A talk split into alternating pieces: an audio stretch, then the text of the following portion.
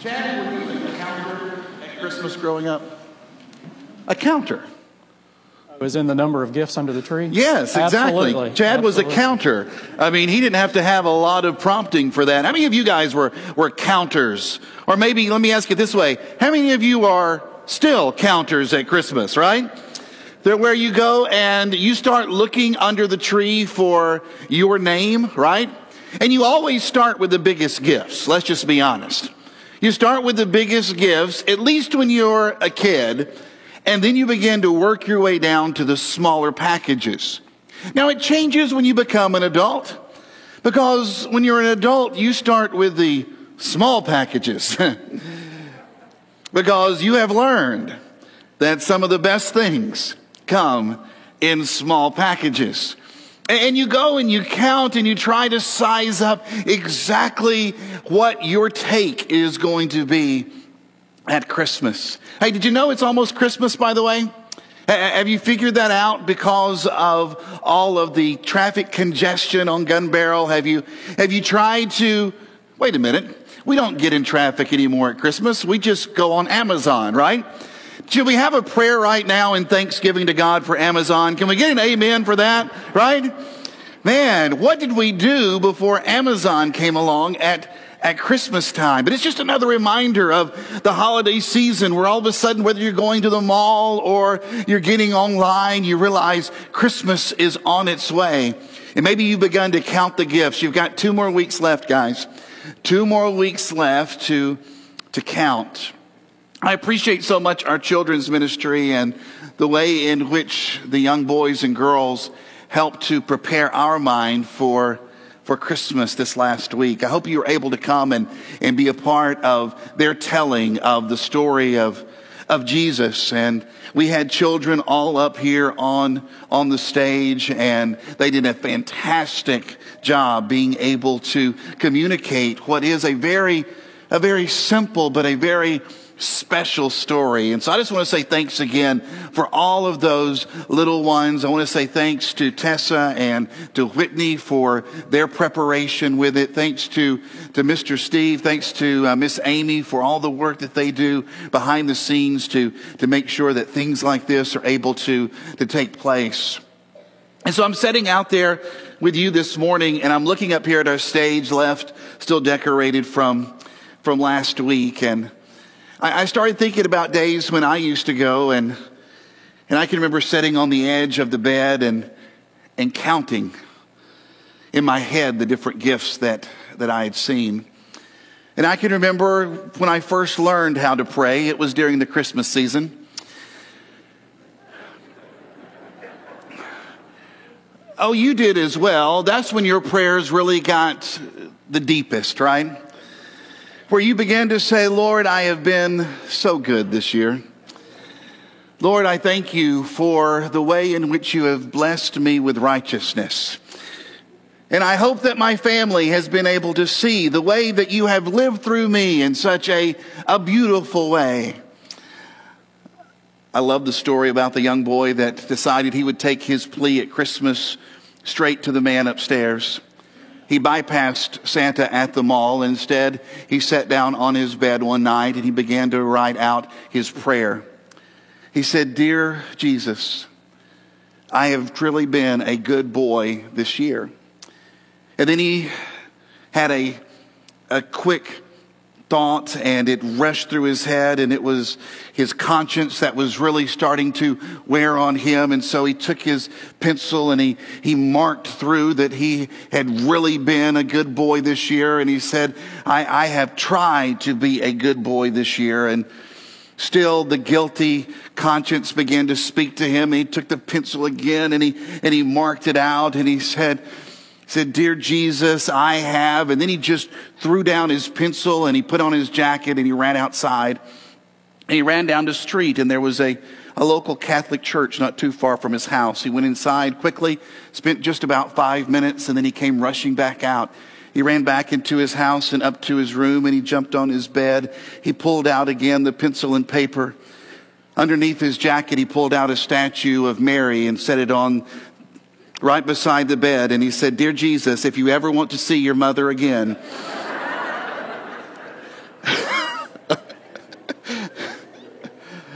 Oh, I love that story. Why Mary? Why do you think that if he if he had the statue of Mary that that would make a difference? Why Mary in just general? Why does Mary become such a central figure whenever we talk about the fact that it's that it's almost Christmas? She was just a peasant girl. There was nothing necessarily remarkable about her. She was not born into royalty. She was not in any way going to inherit some grand castle. There would be no kingdom that would be her own. Why Mary? She was so poor that when she and Joseph went to offer the required Levitical sacrifice, after having a child, the required sacrifice of being a lamb, they were so poor they were unable to purchase the lamb, and so instead they would they would have to purchase birds to offer for the sacrifice. Why Mary? I mean, when you read through the Gospels, her name appears very briefly. In fact, if you were to try to put together all the different things that are said about Mary that are in your gospel, and then the little bit that might be mentioned in Acts, you would scarcely have enough for any kind of biography. In fact, she is more of a role player. She is in the background. The, the different passages that you find her in don't necessarily focus specifically on her. Why Mary? We don't know about her life before Jesus. We don't know how she raised him. We don't know when or where she died. We just don't know much. And I really think that's how she would have wanted it. Because one thing you discover as you read through the gospel story is that Mary was a woman who possessed deep within her spirit a remarkable humility. And she understood it's not about me. Let's pick up reading where we ended off last week. It's in your Bibles if you'd like to turn to the book of Luke in your New Testament Matthew, Mark, Luke. We'll be in chapter 1, and we're going to pick up reading in verse 26. It's the sixth month of Elizabeth's pregnancy. Elizabeth being her cousin, Elizabeth, the wife of Zechariah, who last week we discovered how that through a, a patience that was truly beyond their years and beyond our understanding, with patient expectation, they waited for the promised fulfillment that the Messiah would come from God. And they were rewarded in their patience, finding out that they were going to be a part of the very fulfillment of the promise that was given to Abraham. And it was in the sixth month of her pregnancy that God sent the angel Gabriel to Nazareth, a village that's in Galilee. Now, Nazareth was a small town. It was a very insignificant town. It sat on about only some 10 acres of land, had a population of about 300. Half the population would die during childbirth. The other half would only be able to survive probably into their 30s. And so you have this small town, this, this area that's only got just a few people. Gabriel probably had to pull it up on Google Maps just to be able to find exactly where it is that he is going to be going. But this is the place that he is being sent to by God. And the angel goes to Mary and says, Greetings, favored woman. The Lord is with you. Confused and disturbed, Mary tried to think, what, what is the angel meaning by this? I know most of us would, I know most of us would like to receive the favor of God. We like to receive his favor and we like to think that, that we ourselves have been favored by God, but we're not necessarily interested in being humbled. There's a lot of self-help courses that you can take that talk about becoming powerful, be, talks about becoming successful. But you can't just Google and find the self-help course for humility. I mean, after all, who wants to take that? Who wants to take that course? And so at the end, all of those who are last can be recognized as being first. But humility, more than any other characteristic, I believe, opened the door to God's favor in our lives. It is humility that begins to, to change the relationship truly that we have with God and the understanding that we have. It is humility that opens the door to God's favor. Where we begin to say, God, you know what? I need your help. Where we say, God, I've, I've messed up and I can't put all the pieces back together. I, I don't really know how I got to this point, but I am here and I don't really know what it is I need to do next. My marriage is in a million broken pieces, God, but I, I trust that you somehow are the glue that can put things back together. And the relationship that I have with my parents, I think you are the one that can redeem this relationship because I've tried all the things that I know to do, but I am truly out of options. God, I've made mistakes in my past. I'm not proud of them, and I know everyone has given up on me, but God, I believe in you, and I'm willing to take the chance and believe that, that you believe in me. See, I think it's this humble spirit that God blesses perhaps more than anything else. And it's the idea that I get just from looking at different passages in Scripture. Consider some of these that'll be on the screen. Proverbs 18 and verse 27. You save the humble, but bring low those whose eyes are, are haughty. Again in Proverbs, this time chapter 3 and in verse 34, it says that God mocks the proud mockers, but he shows favor to those who are humble and to the oppressed. Isaiah 66 and verse 2. God says, I will bless those who have humble and contrite hearts. You move into the New Testament, you come to passages like James chapter 4 in verse 10, where James says, Why don't you humble yourself before the Lord and he will lift you up in honor? Peter almost mirrors the exact same idea when he says, So humble yourselves under the mighty power of God. But I love this phrase, and at the right time he will lift you up with honor. Does that remind you from last week?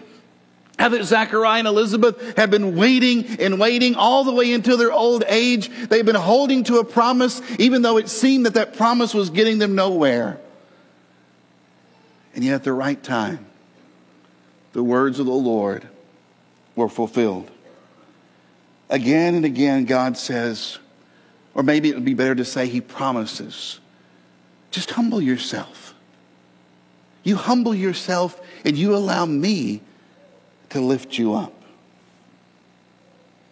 The angel would continue in his conversation with Mary, and he would repeat the Angel 101 message, right? Don't be afraid. Don't be afraid, Mary, for you have found favor with God. And you are going to conceive and give birth to a son, and you will name him Jesus. And he will be great and he will be called the Son of the Most High. And the Lord God will give him the throne of his ancestor David, and he will reign over Israel forever, and his kingdom will never end. It's almost Christmas. The time that people had waited for, the time that had been prophesied, all of the patient expectation, it was all coming to fruition. And it was going to come to fruition right here in the presence of a nobody that nobody noticed except for God. And Mary says, How can this be? How can this happen? I'm a virgin. I I don't understand how, how I am going to be able to, to have this promise within me. And the angel said, The Holy Spirit is going to come upon you, and the power of the Most High will overshadow you, so that the baby that is born will be holy, and he will be called the Son of God. Now, I have no doubt that since Mary was a little child, she had heard of the prophecies. And she knew about the coming of the promised one, the anointed of God. Perhaps she even knew the words of the prophet Isaiah. She understood that there had always been a remnant, just as we learned last week, that had been able to, to keep their faith and to remain confident that what had been promised to Abraham, how that all the nations of the world would be blessed through him and through his descendants, that there was this promise that was coming and there was a faithful group that was waiting. We don't know exactly the level of her understanding, but we do know the depth of her faith. You see, when Gabriel gives Mary the news that she's going to be the mother of Jesus, I, I love the way that she responds in verse 38. She says, I'm the Lord's servant. I'm the Lord's servant. May everything that you have said about me come true. A better translation is actually to say, I am the Lord's slave. We don't like that word. It was not a word that was popular during Mary's day either. In, in fact, throughout history, it's a word that has always carried a negative connotation, and yet that is the exact word in her language that, that she used. You see, she sees herself as someone who is a slave to God, someone who has no rights, someone who has no possessions, but who is completely submitted to God.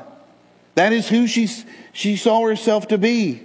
And, and we look at that and we wonder, does she fully understand the statement that she's making? Does she truly grasp what is going to be taking place in her life? And for her to say, you know what? I am the Lord's slave. Whatever you say about me, whatever you have promised, whatever you desire, that is what I want to have happen. You know, I'm sure that Mary was like a lot of teenagers. She had probably thought about the life that she was going to have. And she had thought about what was going to happen with her and Joseph and what that relationship was going to look like. And perhaps she had thought about the kids that she would have and the place that they were going to live and the future that they would somehow enjoy together. Not much different than many of the teenagers who are sitting right down here thinking about the future and thinking about what is going to happen in their lives. But now God's calling on her throws all that into doubt because who knows what kind of life is going to await her now? And who knows what kind of life is going to await you when you submit yourself fully to God. Submit your life to God, and like Abraham, he may ask you to obey and go to a place that you have never seen, that you have never heard of.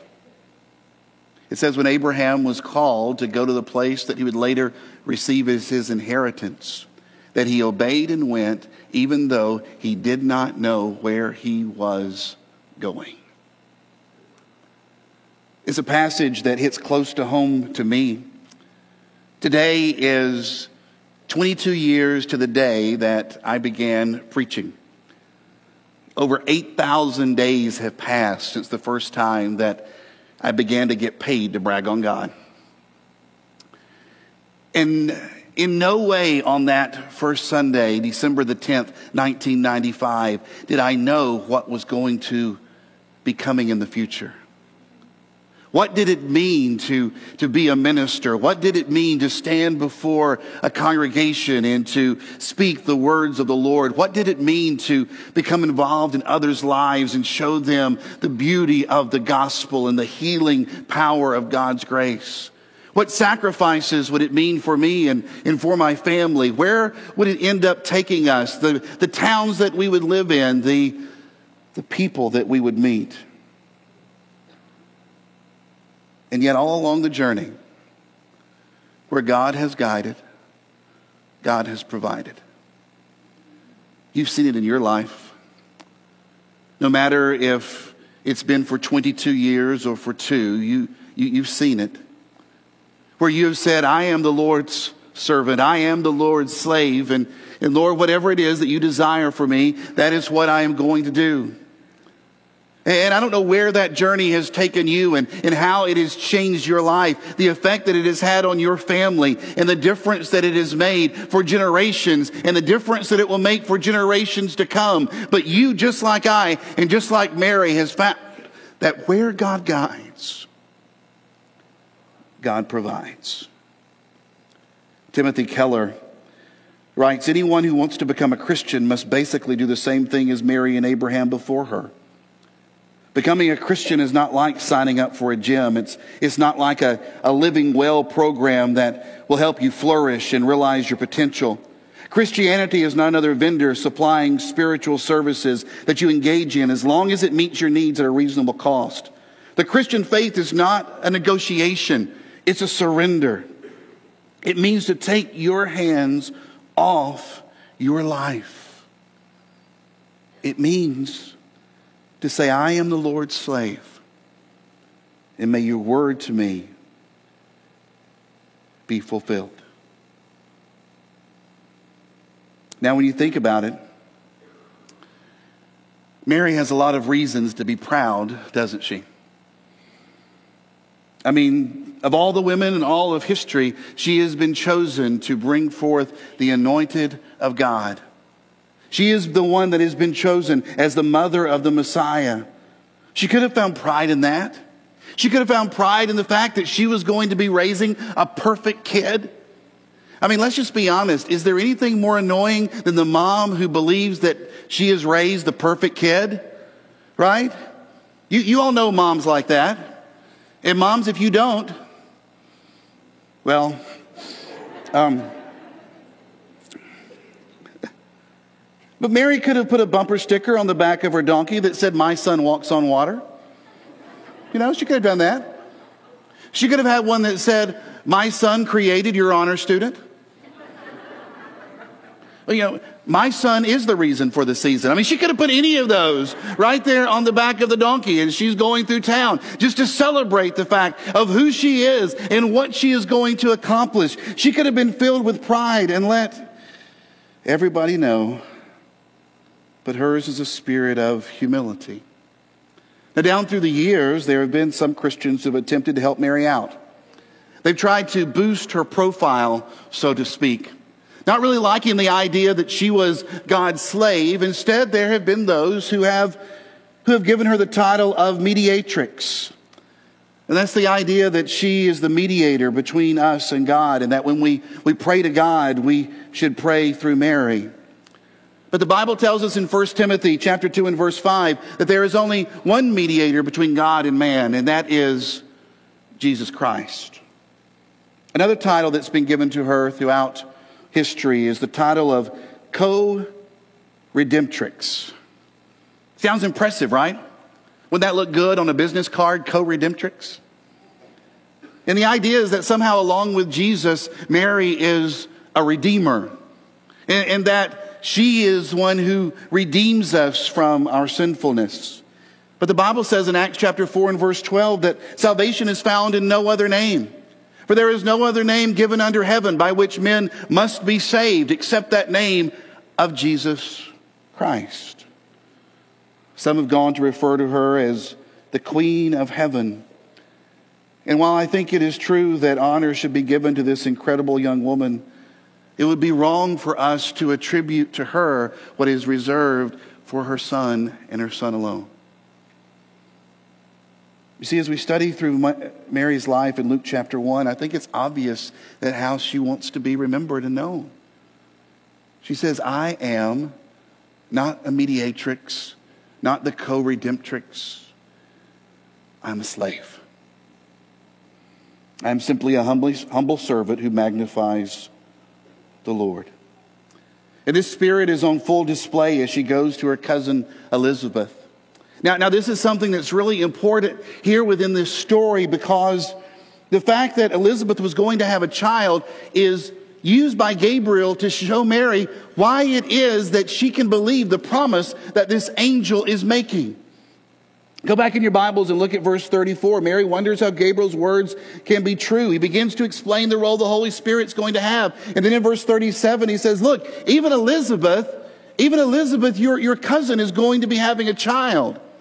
the one that no one thought could have a child, and now she is already six months along. For nothing is impossible with God. Elizabeth's pregnancy is going to be proof that Gabriel's words are true. You see, if, if Elizabeth is actually pregnant, then it's almost Christmas. And so look at what she does in verse 39. Mary got ready and hurried to a town in Judea, the town where Zechariah lived. And she entered the house of Elizabeth. And, and notice what happens. At the sound of Mary's greeting, Elizabeth's child leaped within her, and Elizabeth was filled with the Holy Spirit of God.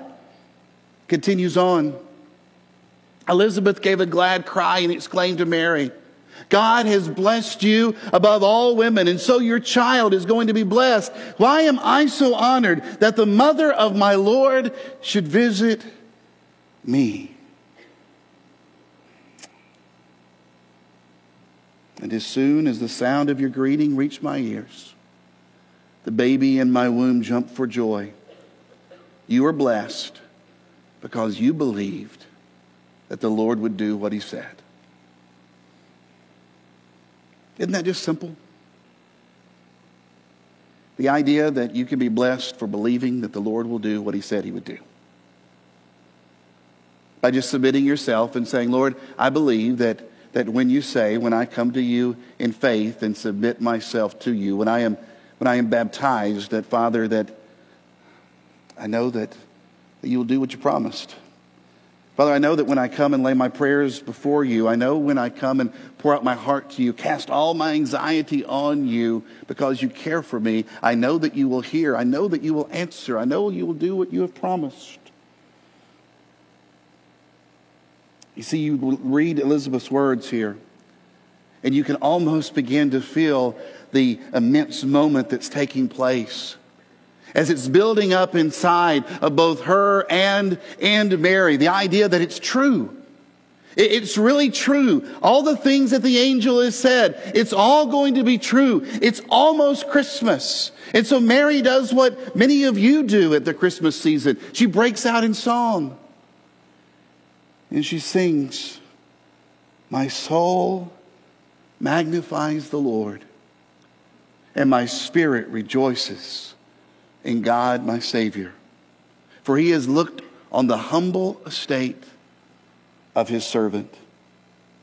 She would continue on. From now on, all the generations will be called blessed, for the mighty one has done great things for me. Holy is his name. His mercy extends to those who fear him from generation to generation. He has performed mighty deeds with his arm. He has scattered those who are proud in their inmost thoughts. He has brought down the rulers from their thrones, but he has lifted up the humble.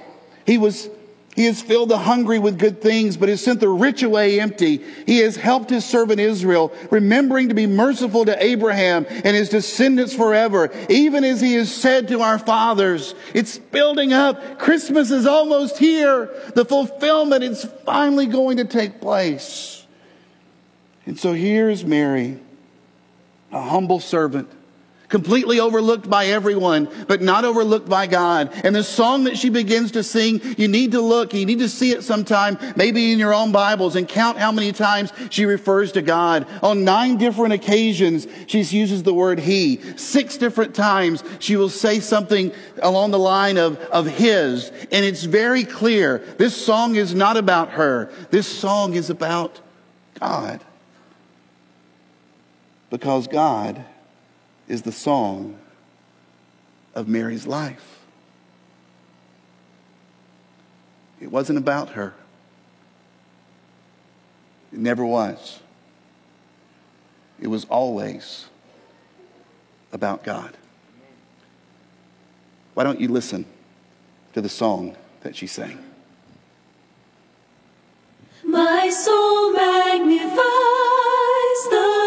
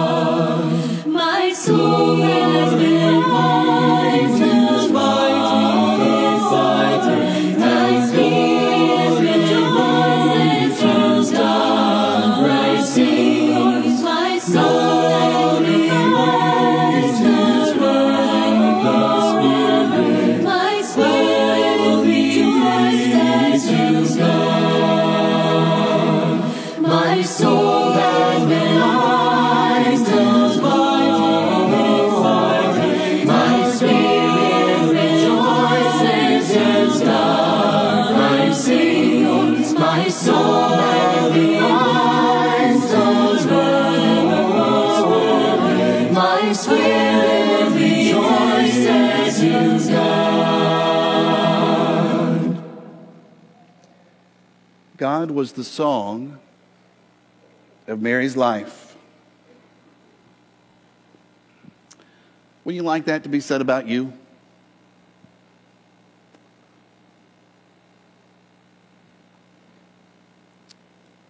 People say, What's your life about? Just God. But who do you live for? Just God. But where is your purpose? It's in God. God is the song of her life. You see, Christmas is an opportunity to see ourselves in the light of what God has done. It's a reminder of our smallness. It's a reminder of our simpleness. It's a reminder of our sinfulness. It's a reminder of our salvation in, in Jesus Christ. It's a reminder that it's not about us. And so we tell the story and we sing the song of God. Let me close with John Wesley's covenant prayer. I am no longer my own, but thine. Put me to what thou wilt. Rank me with whom thou wilt. Put me to doing, put me to suffering. Let me be employed for thee and laid aside for thee, exalted for thee or brought low for thee. Let me be full, let me be empty. Let me have all things, let me have nothing.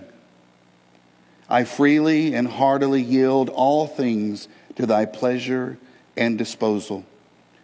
And now, O glorious and blessed God, Father, Son, and Holy Spirit, thou art mine, and I am thine. Do you need to change the focus of your life? If you do, I've got good news. It's almost Christmas. Maybe you need to come while we sing and just believe. Believe in the promise of God.